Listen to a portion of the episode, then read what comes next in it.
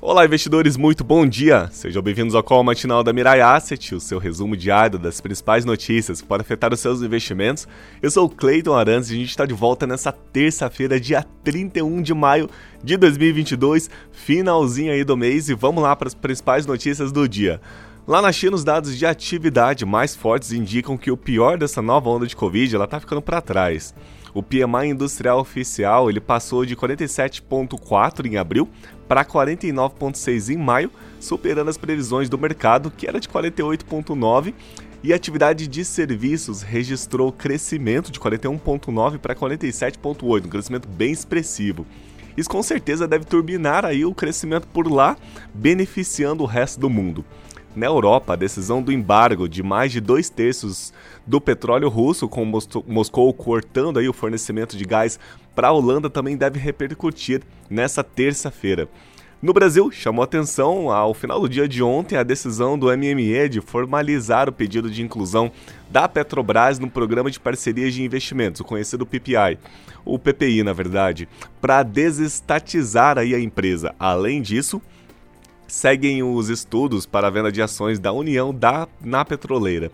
Isso com certeza deve volatilizar as ações da empresa aí na B3 ao longo do dia. Um debate diz respeito ao possível congelamento de preços derivados de combustível em 100 dias ou até o final do ano. Outro debate também é sobre os reajustes dos servidores, a princípio definido em 5%, podendo ser alterada mediante projeto de lei no Congresso. Por lá, os servidores anunciarão aí protestos ao longo do dia de hoje. E falando do dia de hoje, na agenda do dia a gente tem o resultado primário de abril previsto em um superávit de 32,6 bilhões de reais, depois do saldo positivo de 4,3 bilhões em março. É dia também da PNAD contínua, a conhecida PNAD contínua, que vai trazer a taxa de desemprego trimestre, no trimestre móvel encerrando em abril em 11% da PEA, que é a população economicamente ativa, ligeiramente abaixo aí dos 11,1% até março. O presidente do Banco Central, Roberto Campos Neto, ele fala à tarde em comissão na Câmara. Na, na zona do euro, como já dito, a gente também tem a leitura preliminar de maio do CPI e que deve sancionar apostas mais agressivas para o Banco Central Europeu em julho. Nos Estados Unidos, o PMI medido pelo IS, ISM lá de Chicago, ele deve desacelerar aí de 55.9 em maio para 56.4 em abril. Sai também o índice de confiança do consumidor do Conference Board. A previsão é de 103,9 contra 107,3 em abril.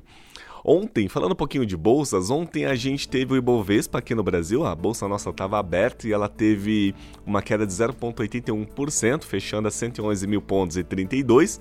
O S&P 500, que são as 500 maiores empresas dos Estados Unidos negociadas em bolsa, e a Nasdaq, que é a bolsa de tecnologia lá dos Estados Unidos, estavam fechadas porque ontem foi feriado no mercado norte-americano.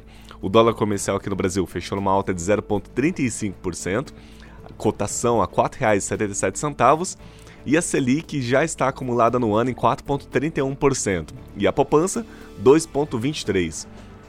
Falando um pouquinho de fechamento e abertura de bolsas, na Ásia, as bolsas de valores elas fecharam mistas, o Nikkei numa queda de 0,33% e Xangai uma alta de 1,19%.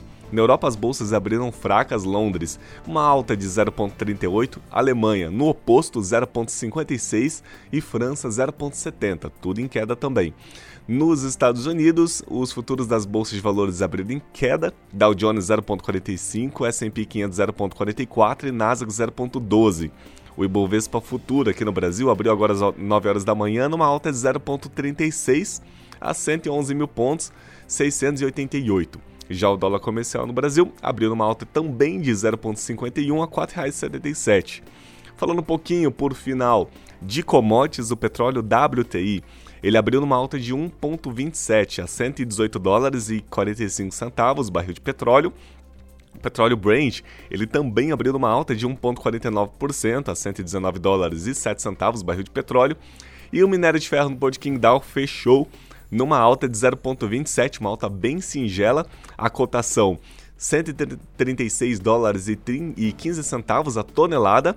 E lembrando que é sempre preço de fechamento, porque o, o minério de ferro no Porto Qingdao, Qingdao fica na China, então lá o mercado já fechou. E esse minério de ferro que a gente comenta sempre aqui no Call Matinal é com 62% de pureza de ferro.